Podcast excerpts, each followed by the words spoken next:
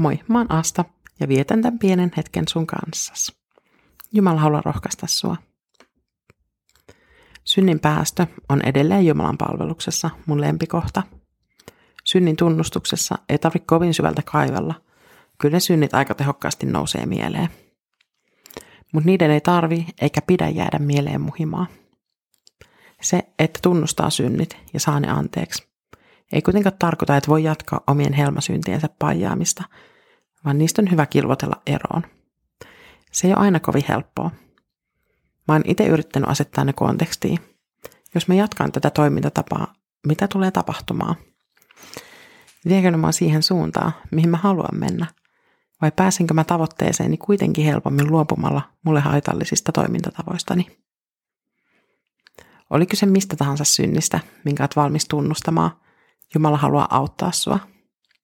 Ylipäätään syntiä vastaan taistellessa kannattaa valita taistelupariksi kaikki valtias Jumala. Ihan vaan vinkkinä ja muistii itselle. Ensimmäinen Johanneksen kirje, luku 1 ja 9. Jos me tunnustamme syntimme, niin Jumala, joka on uskollinen ja vanhurskas, antaa meille synnit anteeksi ja puhdistaa meidät kaikesta vääryydestä. Jumala on uskollinen ja vanhurskas. Hän on luvannut, että me saamme syntymä anteeksi, kun tunnustamme ne. Kyseessä ei ole mikään mainoskikka tai sopimus, jonka pienellä präntätty teksti velvoittaa meidät orjatyöhön, vaan yksinkertaisesti tunnusta ja saat anteeksi.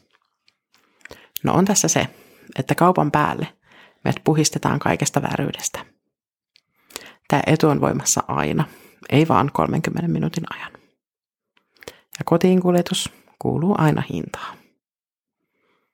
Eli nyt vaan synnin tunnustuksen ja päästön kautta kaupungille leveilemään. Mä oon armahdettu ja mun synnit on annettu anteeksi. Kelpais varmaan sullekin. 1 Johannes 1.9.